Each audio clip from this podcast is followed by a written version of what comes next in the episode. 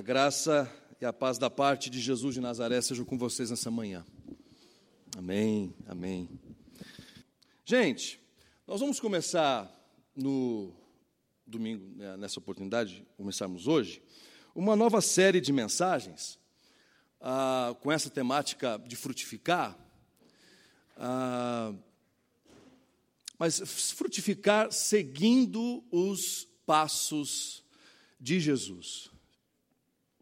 Eu gostei dessa temática. Seguindo, frutificar, seguindo os passos de Jesus.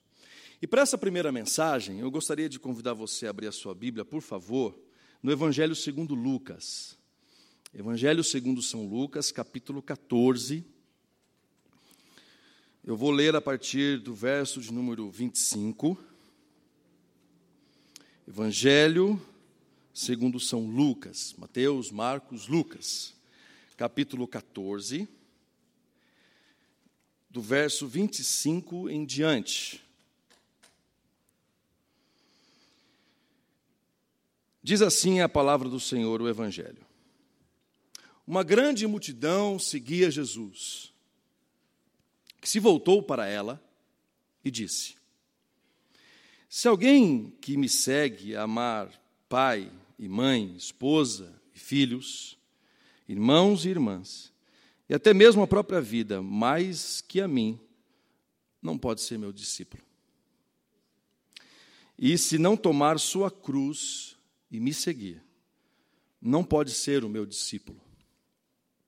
Quem começa a construir uma torre sem antes calcular o custo e ver se possui dinheiro suficiente para terminá-la, Pois se completar apenas os alicerces e ficar sem dinheiro, todos rirão dele, dizendo: Esse aí começou a construir, mas não conseguiu terminar. Ou que rei iria à guerra sem antes avaliar se seu exército de 10 mil poderia derrotar os 20 mil que vêm contra ele? E se concluir que não, o rei enviará uma delegação para negociar um acordo de paz enquanto o inimigo está longe. Da mesma forma, ninguém pode se tornar meu discípulo sem abrir mão de tudo que possui. O sal é bom para temperar, mas se perder o sabor, como torná-lo salgado outra vez? O sal sem sabor não serve nem para o solo, nem para o adubo. É jogado fora. Quem é capaz de ouvir, ouça com atenção. Obrigado, Senhor, por mais essa oportunidade, por esse privilégio de ouvirmos a tua voz e a tua palavra. Que o teu Espírito nos ilumine, que sejamos agraciados com essa iluminação do teu Espírito. Em nome de Jesus. Amém. Amém. A mensagem para esta manhã é frutificar seguindo os passos de Jesus começa com um chamado radical. Esse chamado radical vem de encontro ao que vem acontecendo, principalmente no Brasil, desde a década de 90 eu lembro, eu era adolescente, em que na década de 90 havia uma, um, grande movimento, e infelizmente esse movimento tem voltado a tomar corpo e a tomar voz, de um país evangélico. Não sei se vocês lembram disso, campanhas, até mesmo campanhas no sentido de termos líderes políticos evangélicos tomando conta do, do, do país. Ah, eu lembro, eu estava em Presidente Prudente na época, o garotinho chegou aí lá na, na cidade, ah, junto com a Aline Barros e, e outros cantores para falar, enfim, ah, nós podemos e queremos um país evangélico e etc, etc, etc. Estão vendo a bagunça que estão que está ficando o país por conta de alguns evangélicos, ou ditos evangélicos. Me parece que ser evangélico dessa, dessa década de 90 para cá se tornou um, uma moda, modinha. Sou evangélico, fulano se converteu. Eu lembro, eu lembro de uma época de que alguns artistas, alguns ah, cantores, algumas outras cantoras haviam se convertido e era assim um grande movimento ah, nos comentários do país. Fulano se converteu, fulana se converteu, fulano se converteu. E passava-se a ideia de que ser evangélico, o cristão, melhor dizendo, não era algo muito difícil de ser, mas algo normal, algo corriqueiro. Eu lembro de uma época em que nós éramos 7% da população brasileira e hoje nós estamos praticamente quase em 40%, 40% da população brasileira dita como evangélicos. E o país decaindo.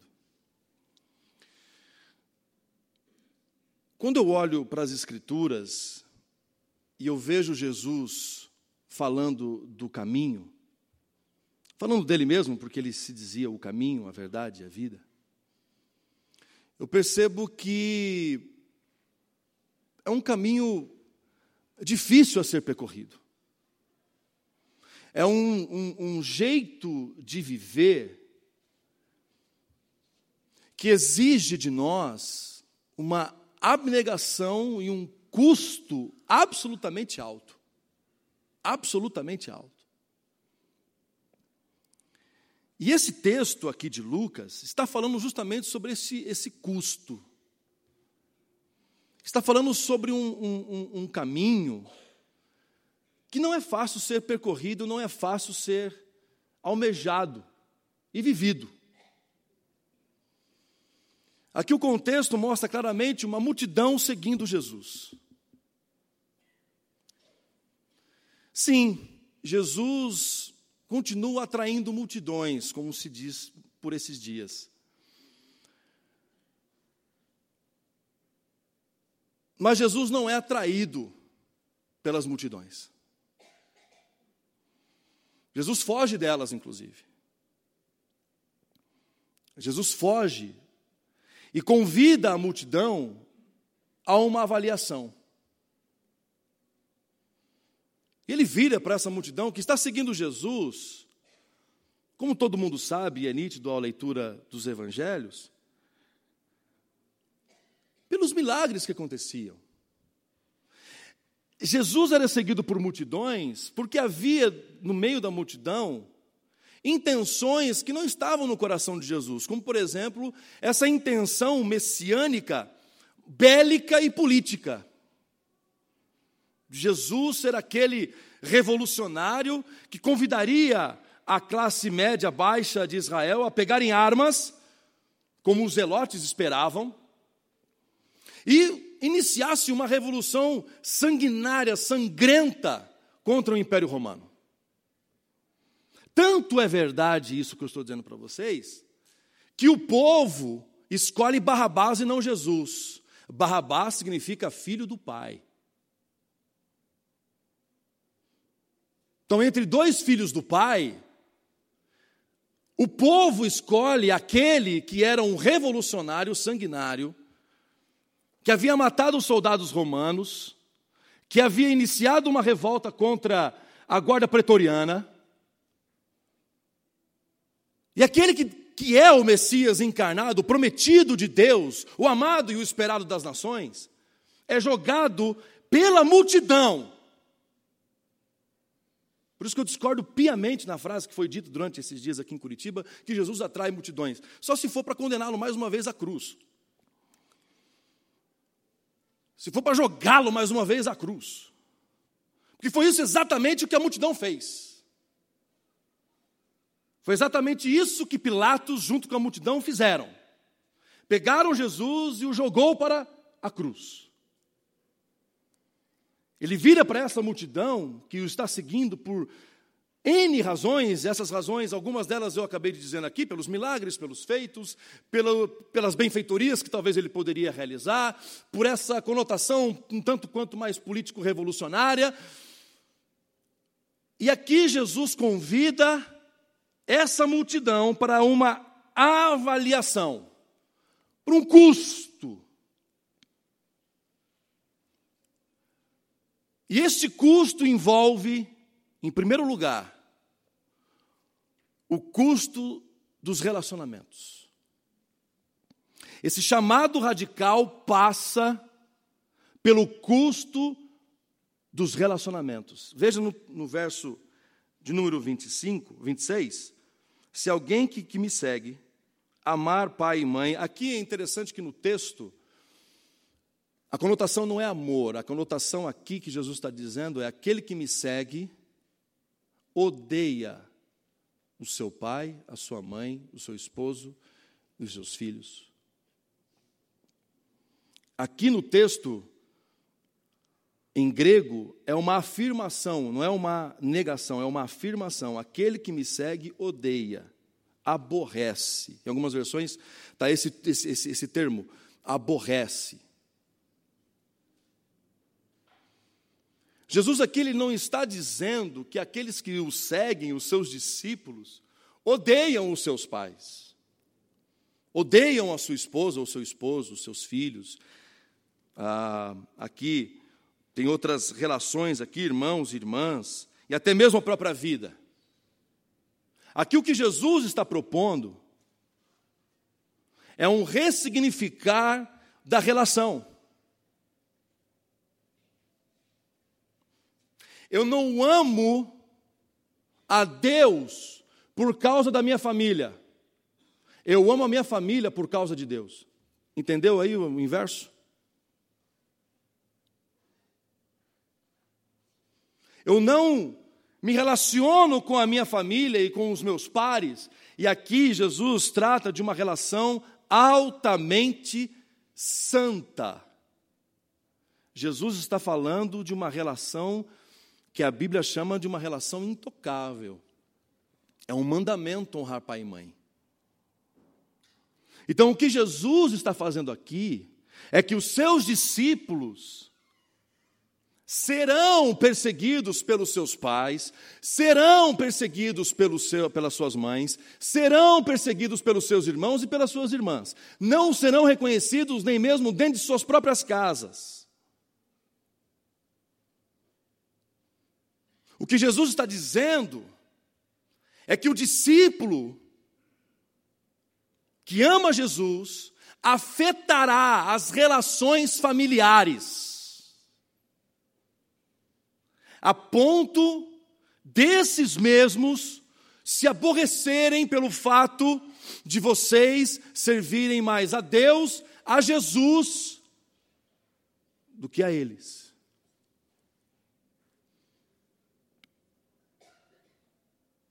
Próprio Jesus não foi reconhecido entre os seus pares. A ponto de um, de um relato bíblico em que um dos discípulos chega a Jesus e fala assim: Jesus está sentado com seus discípulos e com alguns pecadores, diz o texto. E chega alguém na sala e diz assim: Senhor, Rabi, a sua mãe e os seus irmãos estão aí fora esperando o Senhor. Ele diz assim: A minha mãe e os meus irmãos estão aqui. Porque a minha mãe e os meus irmãos são aqueles que fazem a, a minha vontade e a vontade do Pai.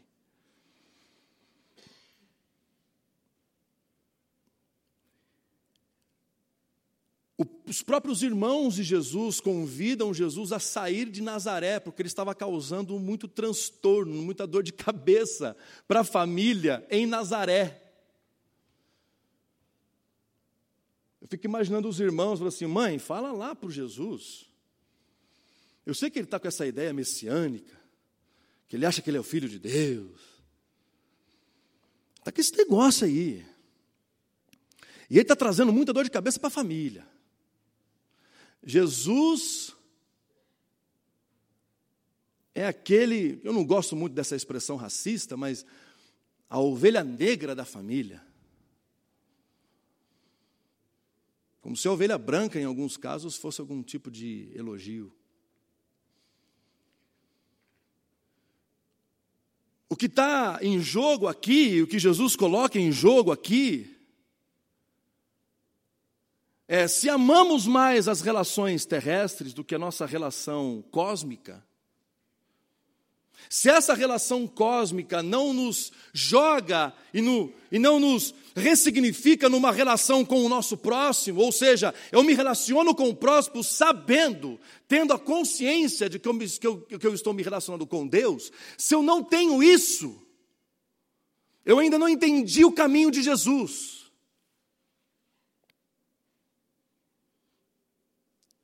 Se eu não estou honrando meu pai e a minha mãe, porque fazendo assim honro a Deus. Mas ao invés disso, eu honro meu pai e a minha mãe porque eu quero que os meus dias sejam prolongados sobre a terra, e é simplesmente um mandamento, e quem, a, a, a, quem manda pode e quem obedece tem juízo.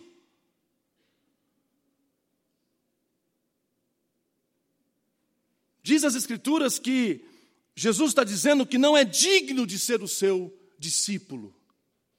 Esse chamado radical reconstrói, ressignifica as minhas relações com o próximo. E esse chamado radical também ressignifica a maneira como eu vivo. Porque diz o texto: e se não tomar a sua cruz e me seguir, não pode ser meu discípulo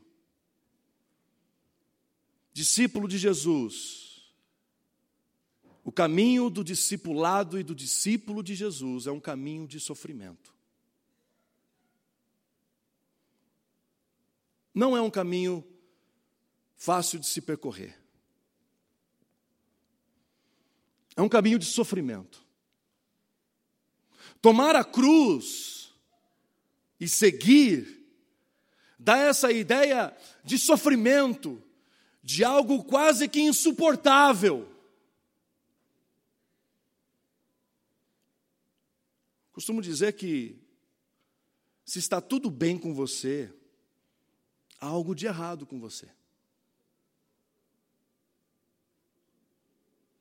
Se está tudo certo, as finanças estão bem, está tudo bem na família, tem algo de errado. Está vendo como a ótica de Jesus é o inverso da nossa?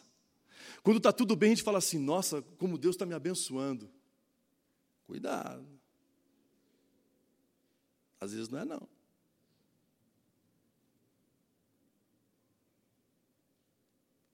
Às vezes significa que você está é, muito longe do caminho do discipulado. E que você está mais servindo ao Deus desta era do que ao Deus dos deuses. E aquele que serve ao Deus desta era, chamado, e Jesus chama o Deus desta era de Mamon, você terá os benefícios desse Deus desta era.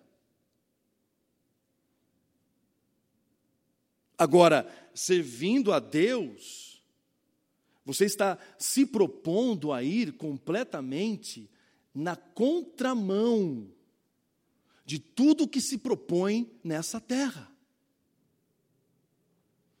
Eu acredito que os irmãos aqui já entraram no mar num dia de chuva.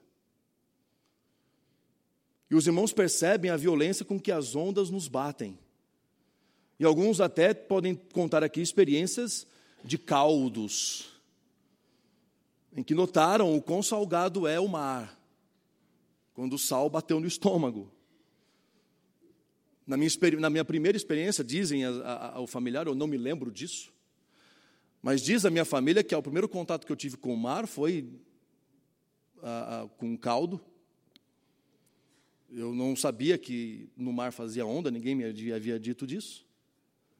E eu estava andando como se anda naturalmente no meio de um rio. Só que ninguém me disse que era um mar, ao invés de ser um rio. E a onda me pega e eu levanto e eu olho para os meus pais e a, a, a, o que sai é que água salgada. Quando a gente entra no mar revolto, a gente sofre as, as investidas violentas da onda que nos impedem de chegar mais fundo. E nós vemos o príncipe da paz em pé sobre as águas, lá no fundo, nos chamando para a profundidade com relacionamento com Ele, e as ondas nos impedindo de chegar até lá. Porque o caminho do discípulo é o caminho de cruz. O caminho do discípulo, todos nós queremos a ressurreição, a manhã da ressurreição, mas ninguém quer passar pelo Calvário e pela tumba. Mas todo mundo conhece a história e só houve ressurreição porque houve Calvário e tumba.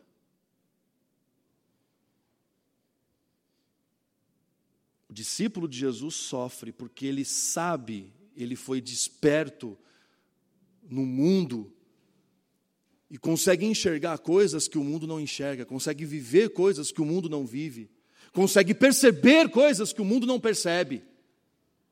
Sai da hipnose. Sai do feitiço. Não está mais enfeitiçado. Acordou. Sabe como o mundo funciona? Começa a procurar na Bíblia e começa a ser alimentado pela Bíblia e começa a perceber através da leitura da Bíblia, os olhos são iluminados, a mente é iluminada e percebe o quão caído o mundo está.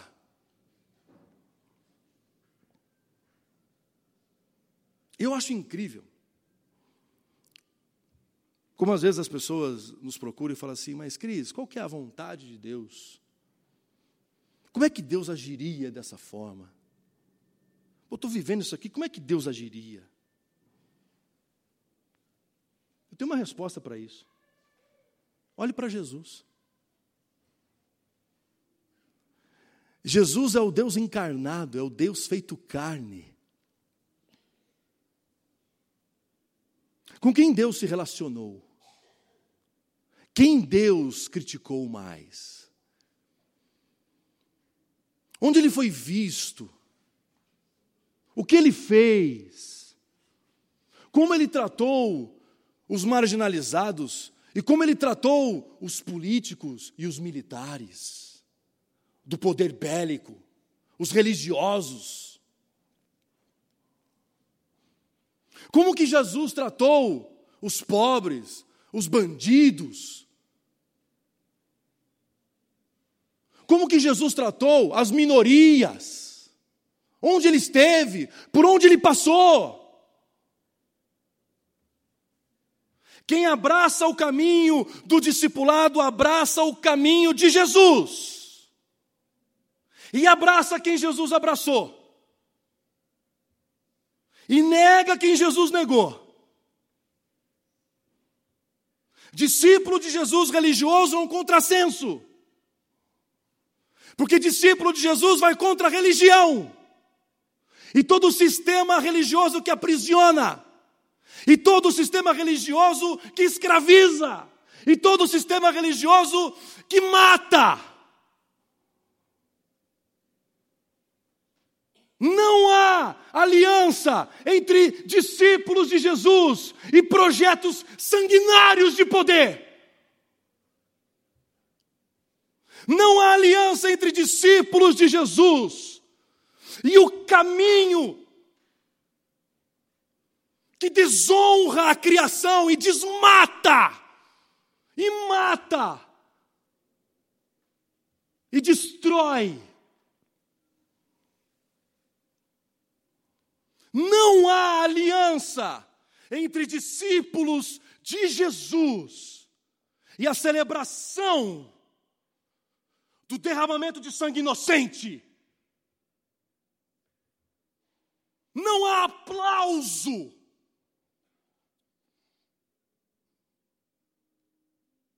Não se elege projetos assim.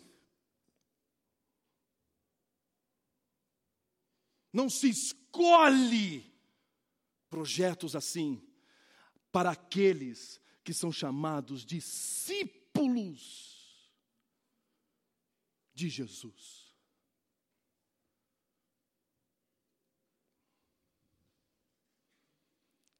Os discípulos de Jesus são convidados, são convocados, melhor dizendo, a serem conhecidos pelo seu amor pela sua abnegação, pela cruz que se carrega.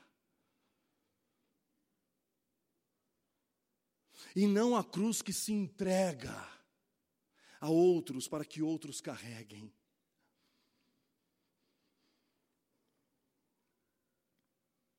E do verso, o verso 28 até o verso de número 32, aliás, número 33,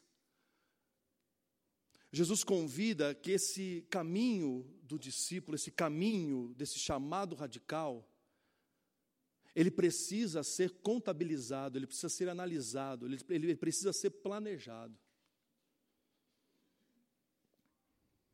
Sabe o que Jesus está querendo dizer aqui, usando, esse, usando o exemplo da construção de uma casa? E é interessante que ele usa essa ilustração, sendo que em Mateus ele vai dizer que aqueles que ouvem a minha voz e obedecem é semelhante a alguém que constrói a sua casa sobre a rocha.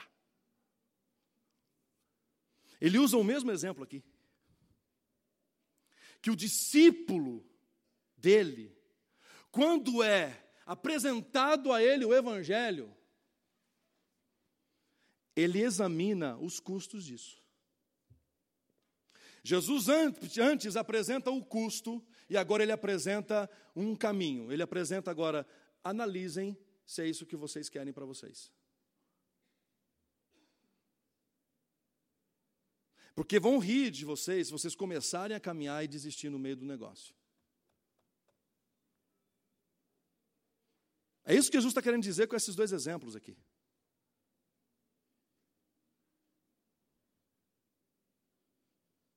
Se você for começar a seguir Jesus, saiba que há um custo.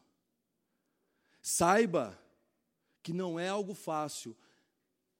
Raciocine, analise, avalie. E há uma avaliação diária, uma avaliação constante.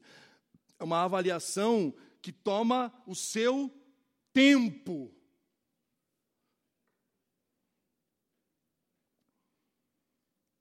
Ou que rei iria à guerra sem antes avaliar se seu exército de 10 mil poderia derrotar os 20 mil que vêm contra ele? Aqui Jesus está até dizendo assim: ó, se você não dá conta, diz logo que não dá conta.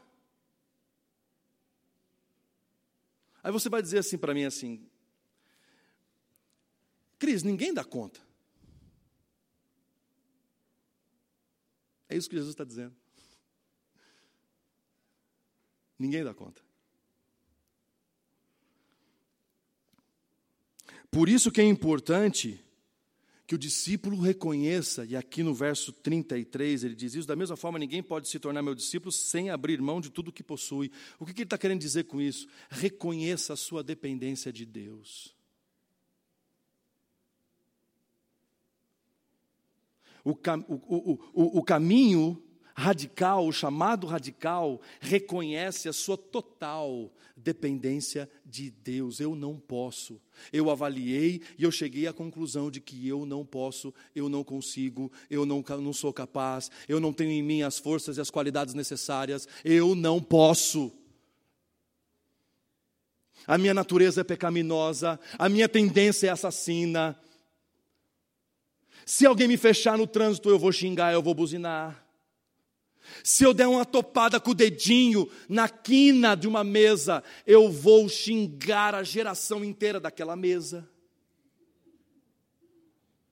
Talvez não com palavras, mas dentro de você explode um vulcão, em que apenas um ruído sai da sua boca. O que, que foi, amor? Nada!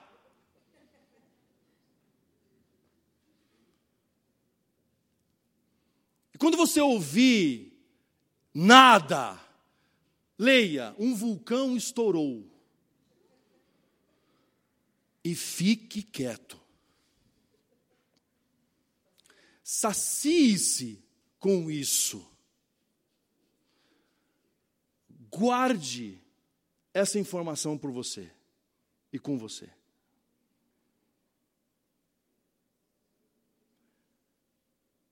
Porque nós somos maus. Nós somos maus. Temos tendências que não são legais.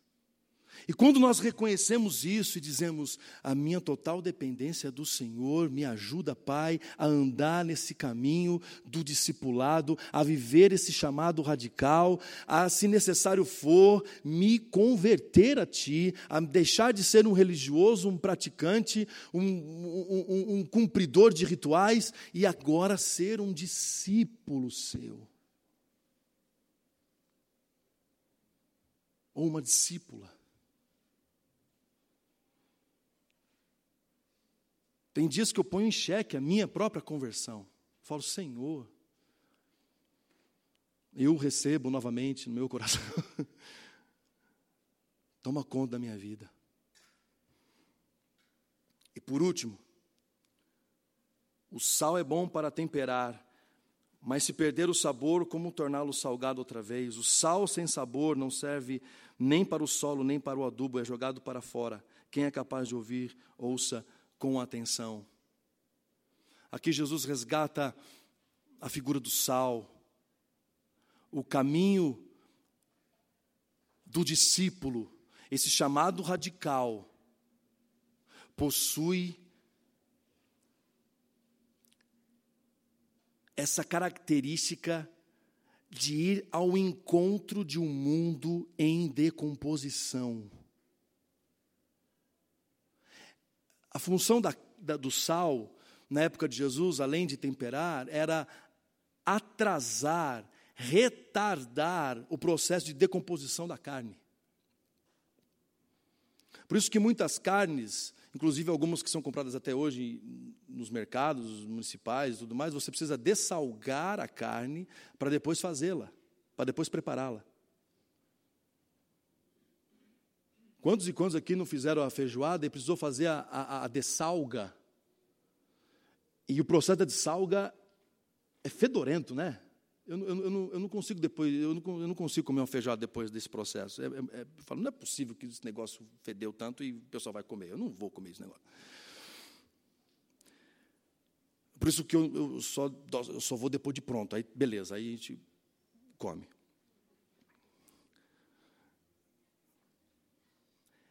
O discípulo de Jesus se põe numa posição de esperança. Nos jovens, a gente tem, tem, trabalhado o livro de Miqueias, o livro profeta, do profeta Miqueias. E uma das características do profeta Miqueias e uma característica dos, da mensagem dos profetas é a esperança. Esperança não tem a ver com esperar, como diz Jacques Ellul.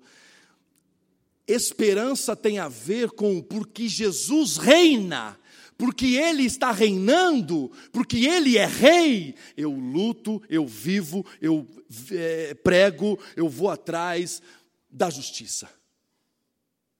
Eu não fico sentado esperando as coisas acontecerem. Não, esperança não tem a ver com sentar ou deitar eternamente em berço esplêndido, esperando as coisas acontecerem do alto. Esperança tem a ver com porque Ele reina. Eu quero fazer parte desse projeto de reino. Venha o teu reino, seja feita aqui na terra a tua vontade, da mesma forma como ela é feita no céu. Eu quero fazer parte desse projeto. Eu quero fazer parte desse projeto que anuncia justiça, esperança, salvação, restauração, vida. Eu quero fazer parte desse projeto em que todos têm uma condição de vida digna.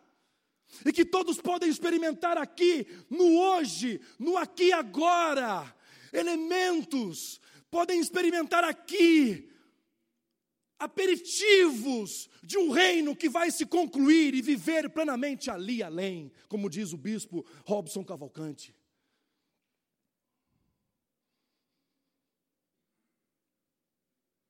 Nós não esperamos a coisa acontecer.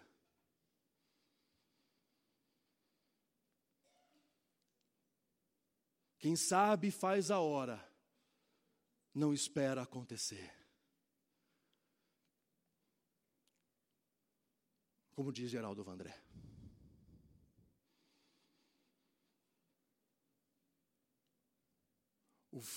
nós somos convidados nesse caminho radical, nesse chamado radical, a sermos a chama de esperança que ilumina no meio da escuridão, a luz do fim do túnel,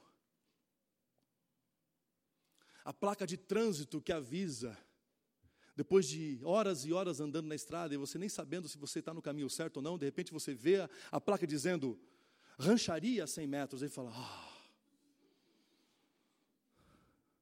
estou chegando. Raros aqui em Curitiba foram à rancharia. Porque só entra lá quem é chamado. Quem é chamado. É outro nível. Ou quando você está andando e o GPS cai a conexão. E a sua esposa vira para você e fala: E agora, amor? E você, com uma vontade imensa de dizer carinhosamente: Joga esse celular para fora. E de repente ele volta e aponta para você o caminho novamente. É isso que nós somos chamados a sermos esse esse sinal que antes era perdido e agora é retomado e mostra o caminho. A placa que mostra que está chegando, depois de gente andando perdida, peregrinando e achando que está perdido, mas de repente vem a placa e diz: Ei, não está não. Que você seja esse sinal de esperança, que transforma a sua vida em um iluminar do caminho do discipulado, do caminho de Jesus. Que Deus nos abençoe. Amém. Vamos orar. Feche os teus olhos, queridos e queridas. Obrigado, Senhor, por esta manhã, pela bênção da tua palavra. Somos convocados, Pai, pelo teu filho Jesus, a andarmos um caminho radical Um caminho que nos custa tudo. Mas um caminho cheio de esperança. Um caminho que apresenta no mundo decaído e em decomposição um processo vivo, atuante, justo, digno de amostras gloriosas do teu reino em nós e através de nós e a partir de nós. Que o teu reino floresça. Venha o teu reino. Seja feita a tua vontade, Pai, aqui na terra, da mesma forma como ela é feita gloriosamente no céu. E usa-nos seus discípulos e discípulas. Que haja arrependimento, Pai, de alianças mundanas e sanguinárias. Que a tua igreja se arrependa das alianças criminosas, sanguinárias, injustas de um projeto de vida que não tem absolutamente nada a ver com o Senhor. E que aí sim aconteça o teu avivamento. Leva-nos, ó Pai. Leva-nos em paz, mas também extremamente incomodados pelo teu espírito, a essa esperança, esse chamado, essa vocação na nossa vida em nome e para a glória de Jesus. Amém. Irmãos e irmãs, recebam a bênção.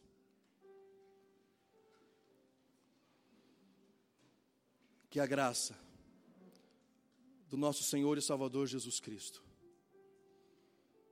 o amor infinito e eterno de Deus o Pai, a consolação, o toque, a bênção, o incômodo, fruto do Espírito Santo de Deus seja com todos vocês, irmãos e irmãs, e com todo o povo de Deus espalhado pela face da terra. hoje e para todo sempre. Amém. Boa semana, queridos. Deus os abençoe.